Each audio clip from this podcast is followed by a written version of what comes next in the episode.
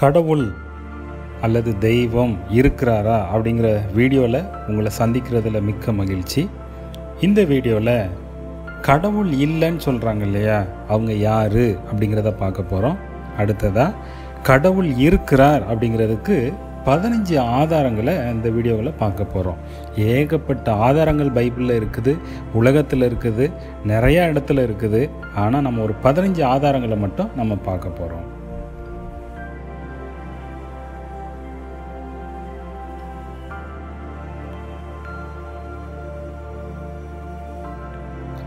சரி. கடவுள் இல்லைன்னு சொல்கிறாங்க இல்லையா? அவங்க யார்? அப்படிங்கிறத முதலாவது பார்க்கலாம். மற்றவர்கள் இவங்கள பற்றி என்ன சொல்கிறாங்க நாமும் கூட ஒரு சில நேரத்தில் கடவுள் இல்லை அப்படின்னு சொல்லிடுறோம். அது எந்தெந்த சூழ்நிலைகளை சொல்கிறோம் அப்படிங்கிறதையும் பார்க்க போகிறோம் அடுத்தது பரிசுத்த வேதாகமம் பைபிள் என்ன சொல்லுது அப்படிங்கிறத பார்க்கலாம். சரி. முதலாவது மற்றவர்கள் கடவுள் இல்லை அப்படின்னு சொல்கிறவங்கள என்னன்னு சொல்கிறாங்க நாத்திகர்கள் நாஸ்திகர்கள் அப்படின்னு சொல்கிறாங்க ஆங்கிலத்தில் இதை ஏத்திஸ்ட் அப்படின்னு சொல்கிறாங்க சொல்லுவாங்க.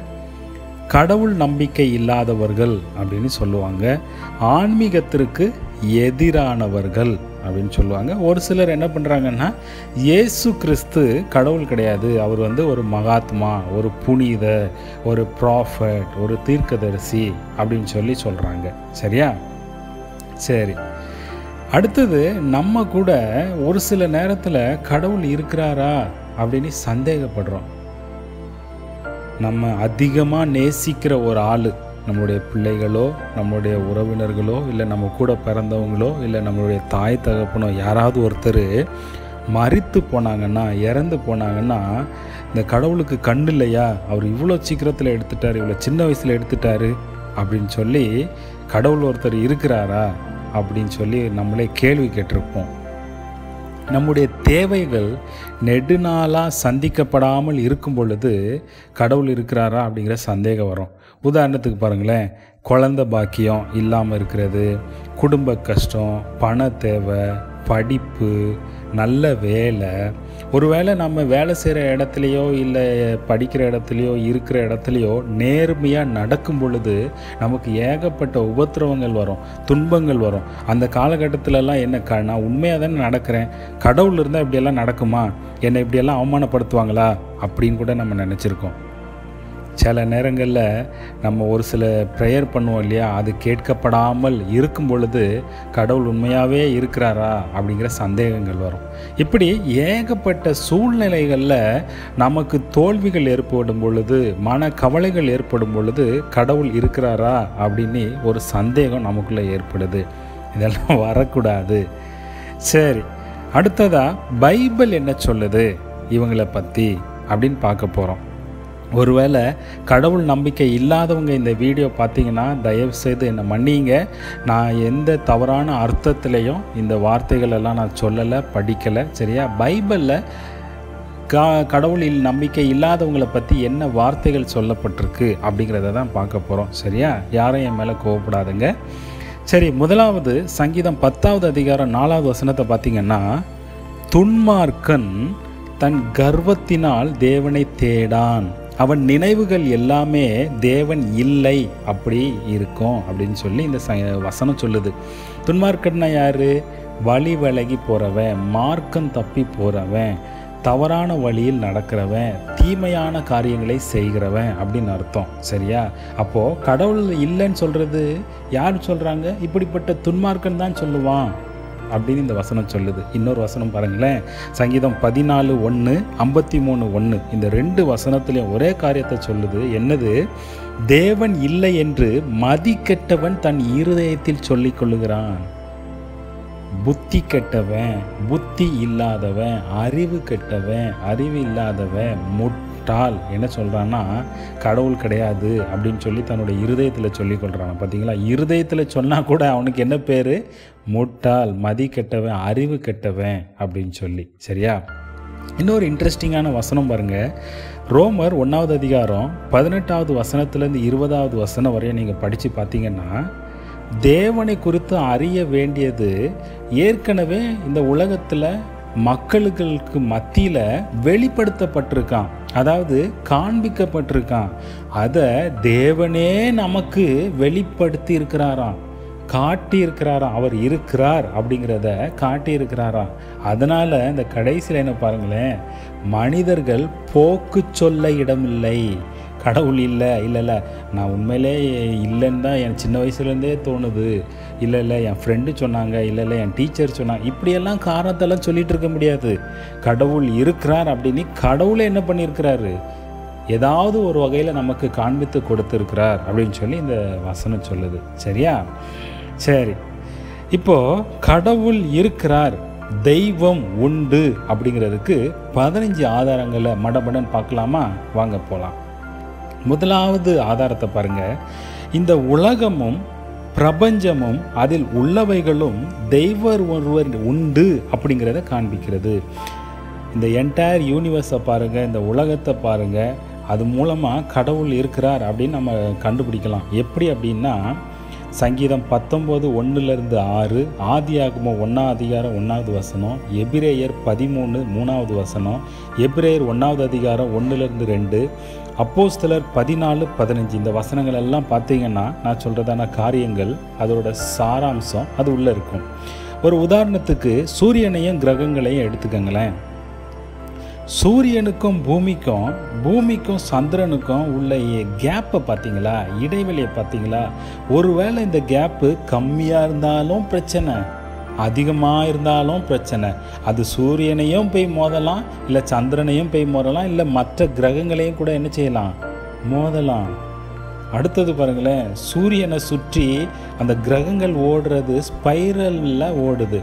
அந்த ரூட்டு என்னைக்காவது எந்த கிரகமாவது மாற்றிருக்கா இன்றைக்கி வரையும் அது மாற்றாமல் அந்த ரூட்லேயே போயிட்டுருக்கு.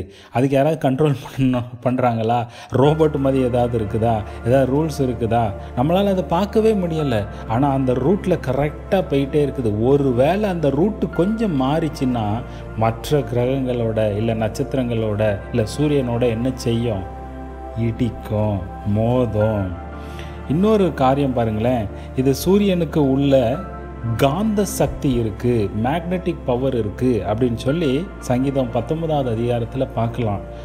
ஒருவேளை இது காந்த சக்தியாக இருந்துச்சுன்னா இன்றைக்கி மேக்னெட்டை பற்றி உங்களுக்கு தெரியும். நார்த்து போல் சவுத் போல் இது சேரும்.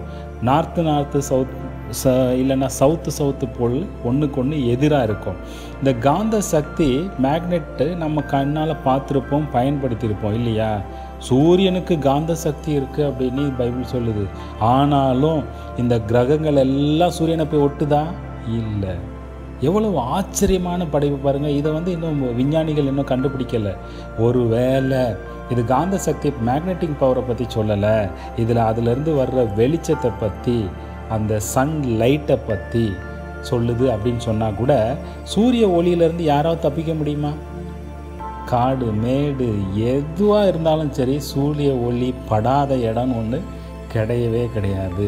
நம்மளாம் ஒரு ரூமை போட்டு லாக் பண்ணி காங்க்ரீட் போட்டு காற்று கூட உள்ளே போகாத அளவுக்கு வச்சுருந்தா தான் சூரிய ஒளி உள்ளே போகாது. மற்றபடி சூரிய ஒளி படாத இடமே உலகத்தில் கிடையவே கிடையாது.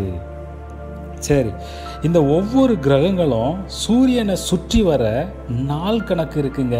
பூமி முந்நூற்றி அறுபத்தஞ்சி நாள் ஆறு மணி நேரம் பூமியை ஒரு வருஷத்துக்கு சுற்றுது இல்லையா? அது கொஞ்சம் ஜாஸ்தியானாலும் பிரச்சனை கம்மியானாலும் பிரச்சனை. சூரியன் கூட வானத்தில் ஒரு சைடில் இருந்து இன்னொரு சைடு சுற்றுதுன்னு சொல்லி சங்கீதம் நூற்றி பத்தொம்போதில் நீங்கள் பார்க்கலாம். சரி பூமியை அடுத்த உதாரணமாக எடுத்துக்கோங்களேன். பூமி ஏன் தட்டையாக இல்லாமல் உருண்டையாக இருக்குது ஸ்கொயராக இல்லாமல் ஏன் உருண்டையாக இருக்குது ஒரு காரணம் இருக்குங்க. பூமியில் ஆகாய மண்டலம் மேக மண்டலம் ஓசோன் மண்டலம் ஓசோன் படலம் அப்படின்னு சொல்கிறாங்க இல்லையா? அது இருக்குது. ஏன் ஓசோன் படலம் இருக்குது சூரியன்லேருந்து வர்ற அல்ட்ரா வயலட் ரேடியேஷன்ஸ் நம்ம பாடியில் படும் பொழுது சரீரத்தில் படும் பொழுது தோல் நோய்களெல்லாம் வர வாய்ப்பு இருக்குது அதை தடுக்கிறதுக்கு ஒரு ஆள் அவ்வளவு ப்ரில்லியண்ட்டாக டிசைன் பண்ணியிருக்கிறாரு பாருங்கள் பூமி அந்தரத்தில் தொங்கி கொண்டு இருக்குதான் நீல் ஆம்ஸ்ட்ராங்கு அந்த சந்திரனில் கால் வச்சு அங்கேருந்து பார்க்கும் பொழுது பூமி எப்படி இருந்துச்சான் அந்தரத்தில் தொங்கிக்கிட்டு ஒரு உள்ளங்கையில் வைக்கிற பந்து மாதிரி இருந்துச்சான் அப்புறம் இன்னொரு உதாரணத்தை பாருங்களேன் பூமியில். ஒரு விதையை எடுத்துக்கங்க. அது விதையை பூமிக்குள்ளே போட்ட உடனே செடியாக வளருது மரமாக வளருது அப்புறம் பூ பூக்குது அப்புறம் காய் காய்க்குது. அந்த காயிலேருந்து திரும்ப எது வருது? விதை வருது. எவ்வளோ அருமையான டிசைன் பாருங்கள் விதையில் ஆரம்பித்து விதையில் முடியுது. மனுஷ இது மழை நீரை பாருங்களேன். மலை மேலேருந்து வருது. அது அப்படியே பூமிக்கு உள்ளே போகுது. ஊற்றா மாறி நதியாவோ ஆறாவோ திரும்ப வருது. அந்த நதி திரும்ப கடலுக்கு போகுது. கடல்லேருந்து அடிக்கிற வெயிலில் நீராவியாக மாறி மேகங்களாக மாறி திரும்ப அங்கேருந்து என்ன தான் வருது? மழையாக வருது. எவ்வளோ ஆச்சரியமான ஒரு விஷயம் பார்த்தீங்களா? கடவுள் என்ன பண்ணியிருக்கிறாரு? இந்த உலகத்தையும் அதில் இருக்கிற எல்லாவற்றையும் பிரபஞ்சத்தையும் ஒரு அற்புதமான டிசைன் போட்டு வச்சிருக்கிறாரு. Is number one perfect architect அவர் எவ்வளவு அழகாக பண்ணியிருக்கிறார் பார்த்தீங்கன்னா அவர் செஞ்சது இதுவரையும் ஃபெயிலியர் ஆயிருக்கா? எல்லாமே அதுனதின் வேலையை அதுனது நேரத்தில் கரெக்டாக செய்து பார்த்தீங்களா? அவர் எல்லாத்துக்குமே ஒரு மெஷர்மெண்ட் வச்சுருக்கிறாருங்க. ஒரே ஒரு வசனத்தை படிப்போம். சங்கீதம் பத்தொம்பது ஒன்று வானங்கள் தேவனுடைய மகிமையை நமக்கு சொல்லுகிறது. ஆகாய விரிவு அவருடைய கரங்களின் கிரியைகளை அறிவிக்கிறது. பார்த்தீங்களா? இந்த வானமும் பூமியும் பிரபஞ்சமும் எல்லாமே தேவன் ஒருத்தர் இருக்கிறார். சிருஷ்டிகர்த்தா ஒருத்தர் இருக்கிறார் அவர் தான் கடவுள் அப்படிங்கிறதுக்கு ஆதாரமாக இருக்குது. சரி ரெண்டாவது காரணம் பாருங்களேன். மனுஷனுடைய படைப்பே அதிசயமானதுங்க. இந்த மனுஷனுடைய படைப்பே கடவுள் இருக்கிறார் அப்படின்னு காட்டுது. ஆதியாகவும் ஒன்றாவது அதிகாரம் ஒன்றுலேருந்து இருபத்தெட்டு வசனங்கள் மனுஷன் எப்படி படைக்கப்பட்டான் பார்க்கலாம். சங்கீதம் தொண்ணூற்றி நாலு ஒன்பதாவது வசனத்தில் பார்க்கலாம். நம்ம உடம்புல எத்தனை எலும்புகள் இருக்கணும் அப்படின்னு சொல்லி அவர் பிளான் பண்ணி வச்சுருக்கிறாருங்க. குழந்தைகள் பிறக்கும் பொழுது ஒரு எலும்பு குறைஞ்சிட்டா ஊனமுள்ள குழந்தையாக இருக்குது. ஒரு எலும்பு அதிகமாகி நீங்கள் எங்கேயாவது கேள்விப்பட்டிருக்கீங்களா? அப்படியே அதிகமானாலும் அவனால் தன்னோட காரியங்களை ஒழுங்காக செய்ய முடியாது. ஒரு ஊனமாக மாறிடுது. கவனித்து பார்த்துருக்கீங்களா? நம்ம பாடியில் எவ்வளவு ரத்தம் ஓடுதுன்னு தெரியுமா? குழந்தையா இருக்கும் பொழுது ஒரு அளவு இருக்குது வளர வளர ஒரு ஒரு அளவு மாறிக்கிட்டே வருது. அதில் கம்மியாக இருந்தாலும் பிரச்சனை ரத்தம் அதிகமாக இருந்தாலும் பிரச்சனை. அந்த ரத்தத்தை ஓட்டம் இருக்குல்ல அந்த ஓட்டத்துக்கு ஒரு ப்ரெஷர் இருக்குங்க. கம்மியாக இருந்துச்சுன்னா லோ ப்ரெஷருன்னு சொல்கிறாங்க குறைந்த அத்த ரத்த அழுத்தங்கிறாங்க. அதிகமாக இருந்துச்சுன்னா ஹை பிளட் ப்ரெஷருன்னு சொல்கிறாங்க அதுவும் பிரச்சனை தானே. இன்றைக்கி எத்தனை பேர் பிளட் ப்ரெஷருக்கு மாத்திரை எடுத்துகிட்டு இருக்காங்க? மனித உடம்புல உஷ்ணம் இவ்வளவு டிகிரி செல்சியஸ் இவ்வளவு டிகிரி ஃபேரன்ஹீட்டு தான் நம்ம பாடியில் ஹீட்டாக இருக்கணும். அதிகமாக ஆயிடுச்சுன்னா காய்ச்சலுங்கிறாங்க.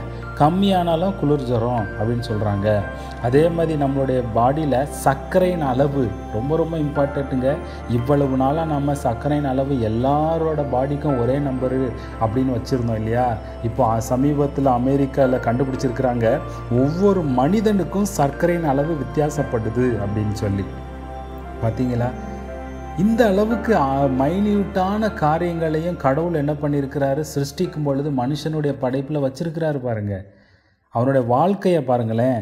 அவன் குழந்தையா பிறக்கிறான் வாலிபனாக வளர்றான் இளைஞனாக மாறுறான் கல்யாணம் ஆகி குழந்தை குட்டியெல்லாம் பிறந்து அதுக்கப்புறம் அப்படியே முதியவராக மாறுறான். முதியவராக மாறின உடனே திரும்ப குழந்தைய போல பிஹேவ் பண்ணுறான் அவனுடைய லைஃப்பை பார்த்தீங்களா? குழந்தையில் ஆரம்பித்து திரும்ப குழந்தையிலேயே போகுது.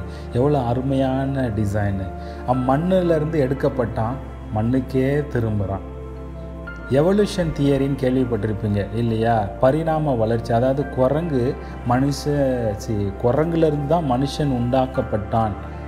மாறுனா குரங்கு தான் மனுஷனை மாறுனா அப்படின்னு சொல்லி ஒரு தியரி இருக்குது. அந்த தியரி இன்னைக்கு வரையும் கம்ப்ளீட்டாக நிரூபிக்கப்படாத தியரிங்க.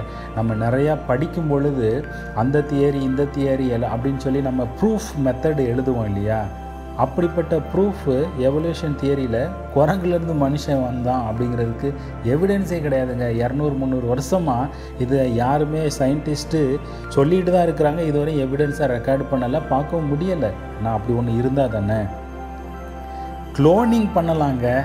ஆனால் creation is impossible cloning is possible from science but creation is impossible மனுஷன் ஒரு இருக்கிற ஒரு காரியத்திலேருந்து எதனாலும் உண்டாக்கலாம் ஆனால் இல்லாத காரியத்திலேருந்து ஒன்றையுமே இதுவரையும் ரெண்டாயிரம் மூணாயிரம் வருஷமாக கண்டுபிடிக்கவும் முடியலை உருவாக்கவும் முடியலை. அவனால் இருக்கிற காரியங்கள்லேருந்து தான் இன்னொரு உருவாக்க முடியும். அந்த இல்லாத காரியத்திலேருந்து உருவாக்குறவர் தான் கடவுள். நம்மளுடைய பாடி பார்ட்ஸை எந்த அளவுக்கு தேவன் வச்சுருக்கிறார் பார்த்தீங்களா சரி மூணாவது காரணம் பார்க்கலாமா? மனிதனுடைய உள் உணர்வே கடவுள் இருக்குது அப்படின்னு நிரூபிக்குதுங்க. உள் உணர்வுனா என்ன? இன்க்யூஷன் அப்படின்னு சொல்லுவாங்க. அந்த உள் உணர்வு கடவுள் இருக்குது அப்படின்னு சொல்கிறதுனால தான் ஒரு சிலர் என்ன பண்ணுறாங்க சிலைகளை செய்கிறாங்க ஒருவேளை கடவுள் இந்த மாதிரி இருப்பார் அப்படின்னு சொல்லி காணாத கடவுளை காண்ற ஒரு பொருள்களில் க வச்சு வணங்குறாங்க. சங்கீதம் நூற்றி பதினஞ்சு ஒன்றுலேருந்து எட்டு அப்போ சிலர் பதினேழு இருபத்தி மூணு வசனத்தில் நீங்கள் பார்க்கலாம். ஒரு சிலர் உள்ளுணர்வு சொன்னால் கூட என்ன சொன்னால் கடவுள் இருக்கிறார் அப்படின்னு சொன்னால் கூட அதை மறைக்கிறாங்க. ரோமர் ஒன்று பதினெட்டு இருபது இருபத்தி மூணு இருபத்தி எட்டு இந்த வசனங்கள் எல்லாம் நம்ம பார்க்கலாம். ஒரு சிலர் என்ன பண்ணுறாங்கன்னா கடவுள் நமக்குள் வசிக்கிறாருங்க அப்படின்னு சொல்லி நம்புகிறாங்க பைபிளில் இதுக்கும் ஆதாரங்கள் இருக்குது கொலோசர் ஒன்று இருபத்தி ஏழு யோவான் பதினாலு இருபத்தி மூணு இந்த வசனங்களில் பார்க்கலாம். ஏன் இதெல்லாம் நடக்குது? அவங்களுடைய மனசுக்குள்ள ஏதோ ஒரு இடத்துல ஒரு உணர்வு இருக்குது கடவுள் இருக்கிறார். ஒரு பவர்ஃபுல் சக்தி இருக்குது. ஒரு தெய்வம் இருக்கிறார் அப்படின்னு அவங்களுக்கு தெரியுது. சரி நாலாவதா காரணம் பாருங்கள் நம்முடைய மனசாட்சியே கடவுள் ஒருத்தர் இருக்கு அப்படின்னு சொல்லுதுங்க. ரோமர் ரெண்டாவது அதிகாரம் பதினாலு பதினஞ்சு பார்த்தீங்கன்னா நம்மளுடைய மனசாட்சியில் தான் இது தப்பு அது கரெக்டு இது குற்றம் இது குற்றம் இல்லை அப்படின்னு சொல்லி ம முடிவு பண்ணுது. இல்லையா? நம்மளே ஏதாவது தப்பு பண்ணிட்டோன்னா ஆட்டோமேட்டிக்காக நமக்கு தெரியுது ஏய் பொய் சொல்லாத ஏய் திருடாத ஏய் நீ ஏமாத்துற அப்படின்னு நம்மளுடைய மனசாட்சி குறு குருன்னு கொடுத்துக்கிட்டே இருக்குது பார்த்தீங்களா? அதே சொல்லுது இல்லையா?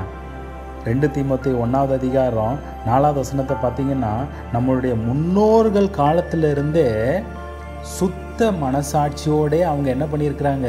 தேவனை ஆராதிச்சு வந்திருக்காங்க. இன்றைக்கும் நம்ம அந்த மனசாட்சி இருக்கிறதுனால தான் கடவுளை என்ன பண்ணுறோம் ஆராதிக்கிறோம். ஒன்று பேர் ரெண்டாவது அதிகாரம் பத்தொன்பதாவது வசனத்தை பார்த்தீங்கன்னா தேவன் மேல் பற்றுதலாக இருக்க வைக்க தான் நம்மளோட மனசாட்சி. தேவனோட ஐக்கியம் கொள்ளணும் அப்படிங்கிறதுக்கு நம்மளை ஊக்குவிக்கு தான் இந்த மனசாட்சி. கடைசியாக ரோமர் பதிமூணு அஞ்சாவது வசனத்தை பார்த்தீங்கன்னா நம்ம கோபாக்கினை ஒன்று வரோம் ஐயோ கடவுள் இல்லை. அப்படின்னு சொல்கிறதுனால தண்டனை ஏதாவது வரும். அப்படிங்கிறது இல்லைங்க. மனசாட்சினாலேயே நம்ம என்ன பண்ணுறோம் கடவுளுக்கு கீழ்ப்படுகிறோம். கடவுளுக்கு பிரியமானதை செய்யணும்னு நினைக்கிறோம். தப்பு தண்டா பண்ணாமல் நியாயமாக நடக்கணும் நீதி செய்யணும் அப்படின்னு நினைக்கிறோம். இது மனசாட்சினால் வர்றது. அப்போது இந்த மனசாட்சியே தெய்வம் ஒருத்தர் உண்டு அப்படிங்கிறதுக்கு சாட்சி அப்படின்னு இந்த காரணம் சொல்லுது. சரி.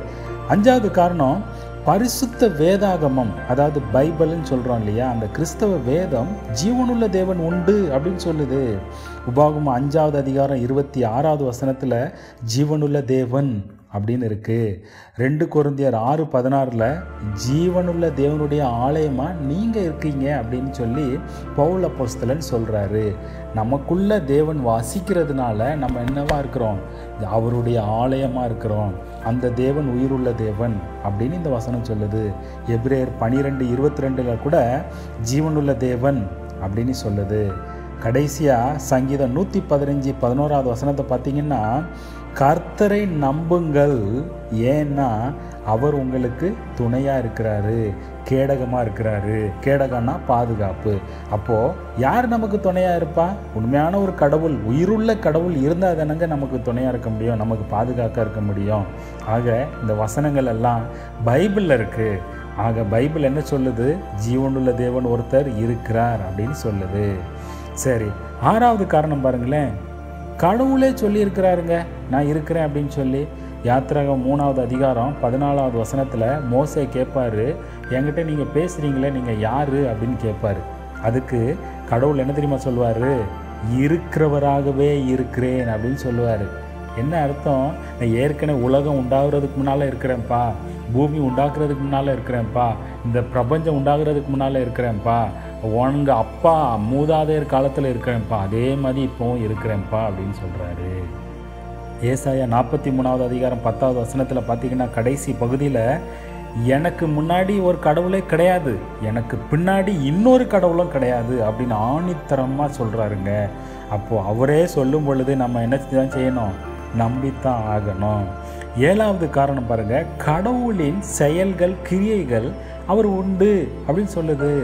உதாரணத்துக்கு ஒன்று ராஜாக்கள் பதினெட்டாவது அதிகாரம் இருபத்தி நாலுலேருந்து முப்பத்தி ஒன்பதாவது வசனம் வரையும் பார்த்தீங்கன்னா அக்கினியினால் உத்தரவு அருளும் தெய்வமே தெய்வம் அப்படிங்கிறத அந்த எளியா தீர்க்கதரிசி நிரூபிச்சிருக்கிறாரு. வானத்திலிருந்து கடவுளே அவங்க அக்னியை அனுப்பி இந்த பலியை ஏற்றுக்கொள்ளுங்க. இங்கே இருக்கிற விறகு தண்ணி கிண்ணி எல்லாம் சுட்டெடுத்து போடுங்க அப்படின்னு சொல்லி அவர் சின்னதாக ப்ரேயர் பண்ணாருங்க. அது அப்படியே நடந்துச்சு. வானத்திலேருந்து அக்கினியெல்லாம் கொண்டு வர முடியுமா? சாதாரணமாக கடவுள் இருக்க தானே அது நடந்துச்சு. சங்கீதம் ஒம்பது பதினாறை பார்த்தீங்கன்னா அவர் தாம் செய்கிற நியாயத்தினால் உலக மக்களுக்கு அறியப்படுகிறார் தெரியப்படுகிறார் அப்படின்னு வருது. ஆதியாகம் ஒன்றாவது அதிகாரம் ஒன்றாவது வசனம் என்னங்க சொல்லுது? ஆதிரை தேவன் வானத்தையும் பூமியை சிருஷ்டித்தாருன்னு சொல்லுது இல்லையா? அது நமக்கு என்னதான் பண்ணுது? கடவுள் இருக்கிறாருன்னு காட்டுது. அதே மாதிரி சங்கீதம் நூறு மூணாவது வசனத்தை பார்த்தீங்கன்னா தேவனென்று அறியுங்கள் நாம் இல்லைங்க அவரே நம்மளை உண்டாக்கினார். அவர் நம்முடைய தேவனாய் இருக்கிறார். நாம் அவருடைய ஜனங்களும் அவருடைய மேய்ச்சலின் ஆடுகளுமாய் இருக்கிறோம். கர்த்தரே தேவன் அப்படின்னு சொல்லி அவருடைய கிரியைகள் எல்லாமே நமக்கு என்ன பண்ணுது? கடவுள் ஒருத்தர் இருக்கிறார் அப்படின்னு காட்டுது. எப்ரேயர் மூணாவது அதிகாரம் நாலாவது வசனத்தை பார்த்தீங்கன்னா எல்லாவற்றையும் உண்டு பண்ணினவர் தேவன் தான் அப்படின்னு சொல்லுது. சரி எட்டாவது காரணத்தை பாருங்களேன். நமக்குள் இருக்கும் விசுவாசமே கடவுள் இருக்கிறார் அப்படின்னு சொல்லுது. எப்ரேயர் பதினோராவது அதிகார் ஆறாவது வசனத்தில் தேவனிடத்தில் சேருகிறவன் அவர் உண்டு அப்படின்னும் தம்மை தேடுகிறவர்களுக்கு பலன் கொடுக்கிறார் அப்படின்னா விசுவாசிக்க வேண்டுமா? விசுவாசம்னா என்ன? ஒரு உறுதியான நம்பிக்கைங்க. காணாத கடவுள் காணாத காரியங்களை உறுதியாக நம்புறது. அப்புறம் அந்த கடவுளுக்கு விசுவாசமாக இருக்கிறது. எத்தனை பேர் கடவுளுக்கு விசுவாசமாக இருக்கிறாங்க? எத்தனை பேர் காணாத கடவுளை அவர் உண்டு அப்படின்னு உறுதியாக நம்புகிறாங்க அந்த விசுவாசமே கடவுள் இருக்கிறார் அப்படிங்கிறதுக்கு ஒரு காரணங்க.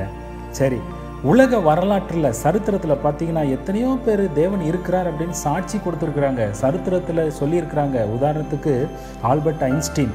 அவர் சொல்லியிருக்கிறாரு மதம் இல்லாத விஞ்ஞானம் குருட்டுத்தனமானது. விஞ்ஞானம் இல்லாத மதம் lame science without religion lame அப்படின்னு சொல்லியிருக்கிறாரு. ரிலிஜன் வித்தவுட் சயின்ஸ் பிளைண்டுன்னு சொல்லியிருக்கிறாரு. இது எதில் சொல்லியிருக்கிறாரு? ஐடியாஸ் அண்ட் ஒப்பீனியன்ஸ் அப்படிங்கிற புக்கில் நியூயார்க்கில் பப்ளிஷ் பண்ணப்பட்டு ப பக்கம் எண் இருபத்தி ஆறாவது பக்கத்தில் சொல்லியிருக்கிறாரு. சரி ஐசக் நியூட்டன் உங்கள் எல்லாருக்குமே தெரியும். அவர் என்ன தெரியுமா சொல்கிறாரு சூரியனாக இருக்கட்டும் காமெட்டாக இருக்கட்டும் கிரகங்களாக இருக்கட்டும் எல்லாமே ஒரு பெரிய சிஸ்டமுக்குள்ளே இருக்குதுங்க. இந்த சிஸ்டத்தை கண்டிப்பாக ஒரு ஆள் சுப்ரீம் பவர் சர்வ வல்லவர் கண்டிப்பாக அவைகளை ஆளுகை செய்யணும். இல்லைன்னா இவைகள் இப்படி இயங்க வாய்ப்பே கிடையாதுன்னு ஒரு சயின்டிஸ்ட்டு சொல்லியிருக்காரு அதுவும் ஐசக் நியூட்டன் அவ்வளோ பெரிய சயின்டிஸ்ட்டு சொல்லியிருக்கிறாரு. சார்லஸ் டாவின் இவர் அவங்களுக்கு தெரியும். இவருடைய தாத்தா தான் அரிஸ்டாட்டல். அரிஸ்டாட்டல் தான் முதலாவது இந்த எவல்யூஷன் தியரியை பரிணாம கொள்கையை முதலாவது சொன்னது. அவருடைய தாத்தாவோட கொள்கையை தான் இவர் என்ன பண்ணார்? உலகத்துக்கு சொல்லி பிரபலப்படுத்தி விட்டார். அவர் தன்னுடைய நண்பர் ஜான் ஃபாரடைஸுக்கு ஏழாவது நாள் மே மாதம் ஆயிரத்தி எட்நூற்றி எழுபத்தி ஒன்பதாவது நாள் ஒரு லெட்டர் எழுதுறாரு. அந்த லெட்டரில் என்ன தெரியுமா சொல்கிறாரு நான் கடவுள் இல்லைன்னு ஒரு நாளும் சொன்னதில்லை. நான் நாத்திகனை சேர்ந்தவனே கிடையாதுங்க. அப்படின்னு சொல்லி அவர் ஃப்ரெண்டுக்கு ஒரு லெட்டர் எழுதியிருக்கிறாரு. சரி அடுத்தது ராபர்ட் பாய் இவரும் ஒரு சயின்டிஸ்ட் தாங்க. இவர் என்ன பண்ணியிருக்காரு தெரியுமா? சயின்டிஸ்டாக இருந்தாலும் ரெண்டு மொழியில் டர்க்கிஸ் அண்ட் ஐரிஷ் அப்படிங்கிற ரெண்டு மொழியில் பைபிளை டிரான்ஸ்லேட் பண்ணுறதுக்கு அதை பிச் அச்சடிக்கிறதுக்கு பிரிண்டிங் பண்ணி கொடுக்கறதுக்கு காசு செலவு பண்ணியிருக்கிறாருங்க. எவ்வளோ பெரிய ஆச்சரியம். இவர் என்ன சொல்கிறாரு இயற்கையை படிக்கிறதே கடவுளை படிக்கிறது தான் அப்படிங்கிற கா கான்செப்டை சொல்லியிருக்கிறாருங்க. தாமஸ் ஆல்வா எடிஷன் உங்கள் எல்லாருக்குமே தெரியும். அவர் என்ன தெரியுமா சொல்கிறாரு if there is a creation then there should be a creator நம்ம பார்க்குற உலகத்தில் அவ்வளவு காரியங்களும் படைக்கப்பட்ட சிருஷ்டிகளாக இருக்குது.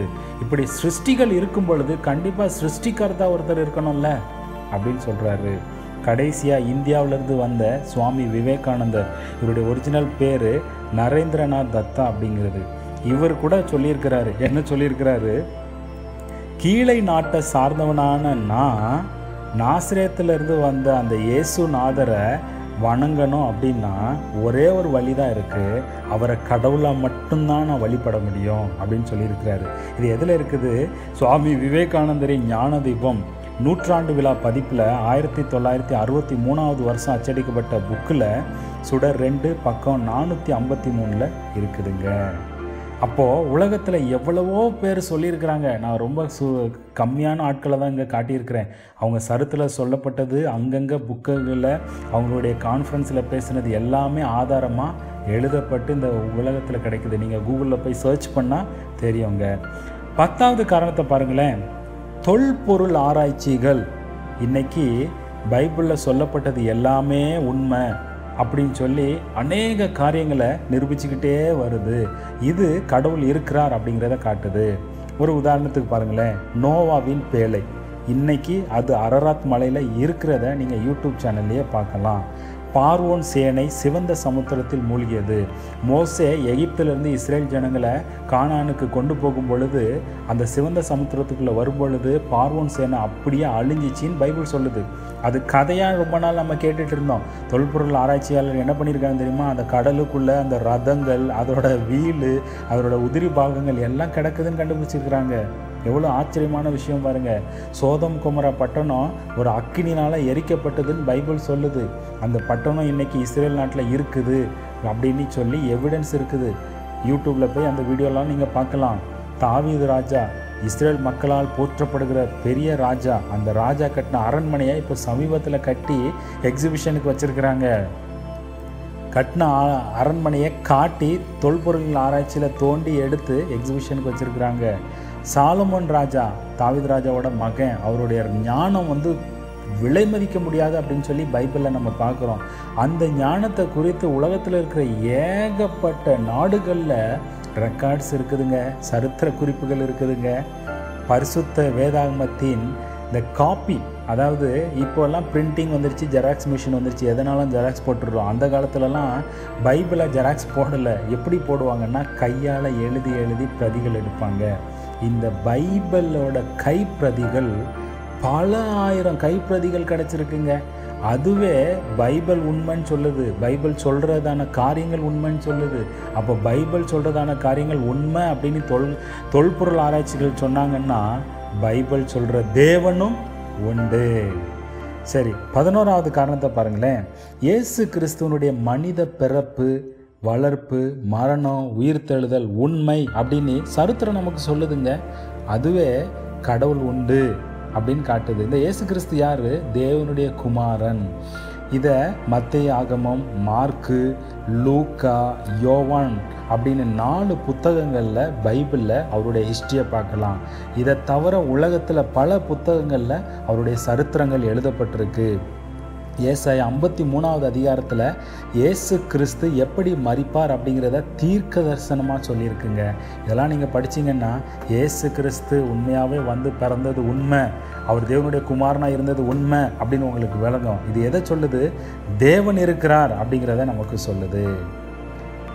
பனிரெண்டாவது காரணத்தை பாருங்கள் விஞ்ஞானத்தின் வளர்ச்சி நம்மை விட அதிக ஞானமுள்ளவர் அறிவில் சிறந்தவர் ஒருத்தர் இருக்குது அப்படின்னு சிந்திக்க வைக்குதுங்க. உதாரணத்துக்கு பாருங்களேன் முன்னால் பூமி தட்டை அப்படின்னு சொன்னாங்க. அப்புறம் பூமி உருண்டைன்னு சொன்னாங்க. பைபிளில் ஏற்கனவே பூமி உருண்டைன்னு சொல்லப்பட்டிருந்துச்சு. எப்போது ஏறக்குறைய ரெண்டாயிரத்தி ஆறுநூறு வருஷங்களுக்கு முன்னாலே சொல்லப்பட்டிருக்கு.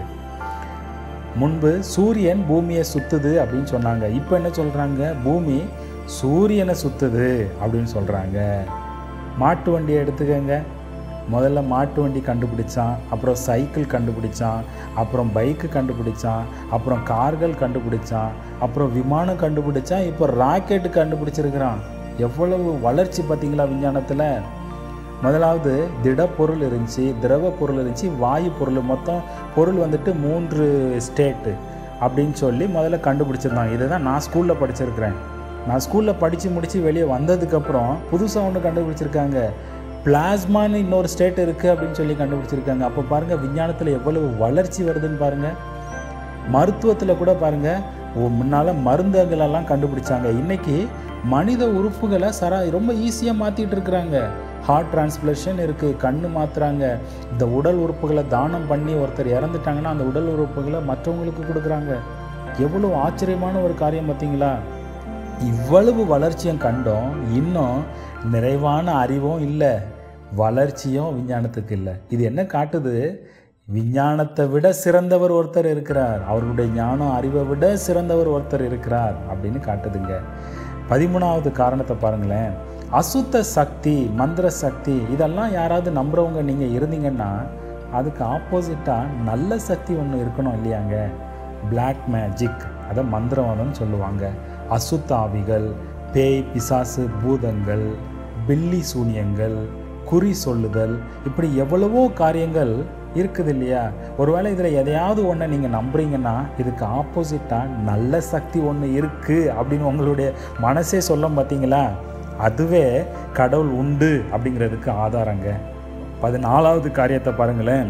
உலகத்தில் பாவம் பெருகும் பொழுது தெய்வம் என்ன பண்ணுறாரு அப்பப்போ கொள்ளை நோய்களாலும் இயற்கை அழிவுகளாலும் நம்ம திருத்துறதுக்கு அப்பப்போ பூமியில் உண்டு பண்ணிக்கிட்டே இருக்கிறாரு. ஒரு உதாரணத்துக்கு பாருங்களேன் சுனாமி வந்துச்சா? கொரோனா இப்போது இந்த வருஷத்தில் ரெண்டாயிரத்தி இருபதில் கொரோனானால உலகம் ஃபுல்லாகவே ஸ்தம்பித்து கிடக்குது. ஒரு தடவை லாக்டவுன் அப்படின்னு முடிச்சிட்டு ஐயையோ இப்போ இது செட் ஆகாதுன்னு சொல்லி இப்போ ரெண்டாவது தடவை லாக்டவுனுக்கு வெளிநாடுகளில் இந்தியாவை தவிர மற்ற வெளிநாடுகளில் ரெண்டாவது லாக்டவுன் சொல்லி ஒன்று இப்போ ஆரம்பிச்சிருக்கிறாங்க. இப்போது நான் பேசிகிட்டு இருக்குது நவம்பர் மாதம் ரெண்டாயிரத்தி இருபதில். ஆயிரத்தி இரநூறாவது வருஷத்தில் பாபிலோனில் இன்ஃப்ளூயன்ஸா அப்படின்னு ஒரு பெரிய கொள்ளை நோய் வந்துச்சுங்க. அன்டோனைன் பிளேக் கொள்ளை நோய் அப்படிங்கிறது ஏ- இயேசு கிறிஸ்து பிறந்ததுக்கப்புறம் கிபி நூற்றி அறுபத்தஞ்சாவது வருஷத்துலேருந்து நூற்றி எண்பதாவது வருஷம் வரையும் இருந்துச்சு. இதில் ஏறக்குறைய ஒரு ல ஒரு கோடி பேர் செத்துருப்பாங்க அப்படின்னு சொல்லி கணக்கிடுறாங்க. நான் இதில் சொல்கிற நம்பர் எல்லாமே ஒரு அப்ராக்சிமேட் நம்பர். ஏன்னா அந்த காலகட்டத்தில் கணக்கெல்லாம் எடுத்து நோட் பண்ணி வைக்கிறதுக்கு இன்றைக்கி இருக்கிற சாஃப்ட்வேர் மாதிரி கம்ப்யூட்டர் மாதிரி இல்லாததுனால தெளிவான கணக்கு இல்லை. இது தோராயமாக அங்கங்கே சரித்திரத்தில் எழுதப்பட்ட நம் நம்பர்களை வச்சு இதில் கொடுத்து கொடுத்துருக்குறாங்க. சரி. அடுத்ததா பிளேக் ஆஃப் ஜஸ்டினியன் அப்படின்னு சொல்லி ஒன்று வந்துச்சு. பிளாக் டெத் அப்படின்னு வந்துச்சு.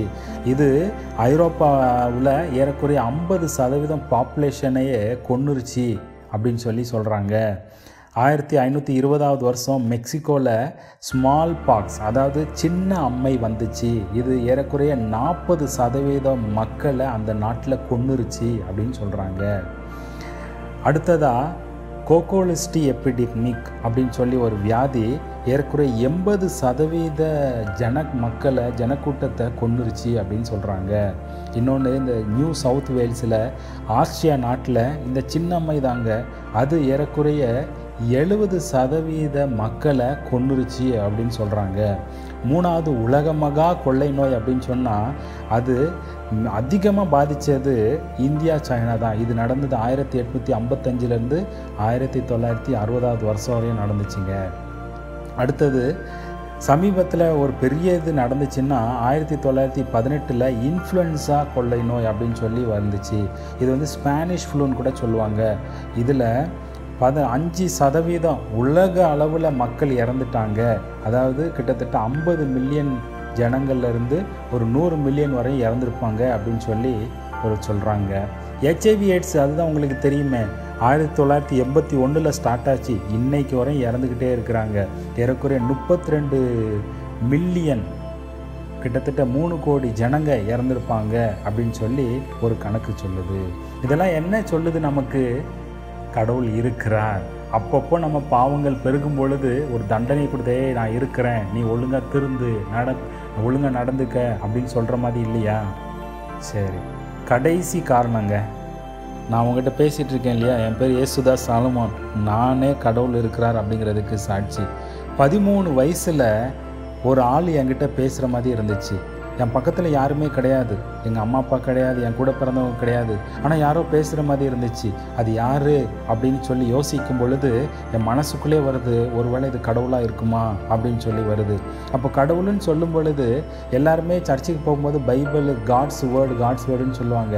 நான் அவ்வளவு நாள் பைபிள் கொண்டு போயிருக்கிறேன். ஆனால் அன்னைக்கு சரி அது என்னதான் தான் சொல்லுதுன்னு பார்க்கலான்னு சொல்லிட்டு அந்த பைபிளை எடுத்து பார்க்கும் பொழுது அதில் எனக்கு அதிர்ச்சி காத்துட்டு இருந்துச்சு. அது ஒரு கண்ணாடியை போல நான் என்னெல்லாம் தப்பு பண்ணனோ அந்த தப்பு தான் அதில் தெரிஞ்சிச்சு. எவ்வளோ எவ்வளோ வசனங்கள் இருந்தாலும் நான் படிக்கும் பொழுது நான் பண்ணுற தப்பு தான் எனக்கு தெரிஞ்சிச்சு. என் கண்ணு முன்னாடி அவ்வளோ தப்பும் வந்துச்சு. அது ஒரு கண்ணாடியை போல எனக்கு காட்டிச்சு. உடனே நான் என்ன செஞ்சேன் தெரியுமா? யாரும் வீட்டில் இல்லாத டைமில் பெட்ரூமில் போயிட்டு ரெண்டு மூணு நிமிஷம் அழுது ஜெபம் பண்ணேன். கடவுளே நீங்கள் என்கிட்ட பேசுகிறது உண்மையாக இருந்தால் இந்த தப்பெல்லாம் செஞ்சுருக்கிறேன். என்னை மன்னிச்சிருங்க. என்னை அறியாமலே அழுது மன்னிப்பு கேட்டேங்க. அப்போ மன்னிப்பு கேட்கும் பொழுது அந்த ரெண்டு நிமிஷம் ஜெபம் பண்ணிட்டு முடித்த உடனே எனக்குள்ள ஒரு அந்த பாவ உணர்வு அல்லது குற்ற உணர்வு அப்படியே காணாமல் போயிருச்சுங்க. அது வரையும் மனசுக்குள்ளே போராட்டமாக இருந்துச்சு. ஐயோ இந்த தப்பு பண்ணிட்டேன் ஐயோ அந்த தப்பு பண்ணிட்டோன்னு சொல்லிட்டு. ஆனால் ஜெபம் பண்ணி முடித்த உடனே அந்த குற்ற உணர்ச்சி காணாமல் போயிடுச்சுங்க சந்தோஷமும் சமாதானமும் என்னுடைய உள்ளத்தை அதிகமாக நிரப்புனாருங்க. இன்னைக்கு வரையும் அந்த சந்தோஷம் சமாதானம் இருக்குன்னா பாருங்களேன். என்னோட உறவினர்கள் நண்பர்கள் எங்கள் அம்மா அப்பா எல்லாருமே என்ன தெரியுமா சொல்லுவாங்க? இவன் மூஞ்சி நாரி கோபம் எப்போவுமே மூக்கு மேலே இருக்கும். எப்போ பார்த்தாலும் சண்டை போட்டுக்கிட்டே இருப்பான். அப்படின்னு சொன்ன ஆட்கள் ஓ கொஞ்ச நாள்லையே வித்தியாசத்தை பார்த்தாங்க. என்ன ஏசு மாறி இருக்கிறான்? ஏசு அமைதியாக இருக்கிறானே? எதனாலும் கரெக்டாக செய்கிறானே அப்படின்னு சொல்லி அவங்க வீட்டில் கூட ஏ ஏசப்போல பாரு ஏசப்போல நடந்துக்கன்னு சொல்லி என்னை உதாரணமாக மாற்றிட்டாங்க எவ்வளவு ஆச்சரியமாக என்னுடைய குணங்களை இந்த கடவுள் மாற்றிட்டாருன்னு பாருங்கள் இன்றைக்கும் என்ன நடத்துகிறாருங்க என்னுடைய எல்லா தேவைகளையும் நான் கடவுள்கிட்ட தான் கொண்டு போய் அவ சந்திக்கிறாருங்க. அவருடைய சித்தத்தோடு நான் என்ன கேட்டாலும் ஜெபத்தில் ஆண்டவர் உடனே பதில் தருகிறார். ஸோ கடவுள் இருக்கிறார் அப்படிங்கிறதுக்கு நானே ஒரு சாட்சிங்க. கடைசியாக ஒரு வசனத்தை மட்டும் உங்களுக்கு சொல்கிறேன் ரோமர் ஒன்றாவது அதிகாரம் பதினெட்டாவது வசனத்துலேருந்து இருபதாவது வசனம் வரையும் ஏற்கனவே நம்ம பார்த்த வசனம் தான் இதில் என்ன தெரியுமா சொல்லுது? கடவுளை அறிய வேண்டியது ஏற்கனவே இந்த உலகத்தில் வெளிப்படுத்தப்பட்டிருக்கு. அதை தேவனே நம்ம மனிதர்களுக்கு வெளிப்படுத்தி இருக்கிறாரு நம்ம கடவுள் இல்லை இல்லைன்னு இன்னும் சொல்லிகிட்டு இருப்போம்னா இந்த உல இவ்வளவு காரணங்கள் பார்த்தோம். இதை தவிர இன்னும் அதிகமான காரணங்கள் இருக்குது இது எல்லா காரணங்களையும் நம்மளுக்கு காண்பித்து கொடுக்கறதே கடவுள் தாங்க இப்போ இந்த வீடியோ மூலமாக உங்களுக்கு காண்பித்து கொடுக்குறதும் கடவுள் தான் இந்த கடவுள் இருக்கிறார் அப்படிங்கிறது இதெல்லாம் சொல்லும் பொழுது நீங்கள் போக்கு சொல்ல இடமே கிடையாதுங்க. கண்டிப்பாக கடவுள் இருக்குது அப்படின்னு சொல்லி நீங்கள் நம்பித்தான் ஆகணும். சரி. இந்த வீடியோ உங்களுக்கு பிடிச்சிருக்கோன்னு நினைக்கிறேன். உங்களுக்கு ஏதாவது சந்தேகங்கள் ஏதாவது இருந்துச்சுன்னா எங்களை வாட்ஸ்அப் மூலமாகவோ இமெயில் மூலமாகவோ தொடர்பு கொள்ளுங்கள் ஜீவனுள்ள தேவன் தாமே உங்களை ஆசீர்வதிப்பாராக. ஆமேன்.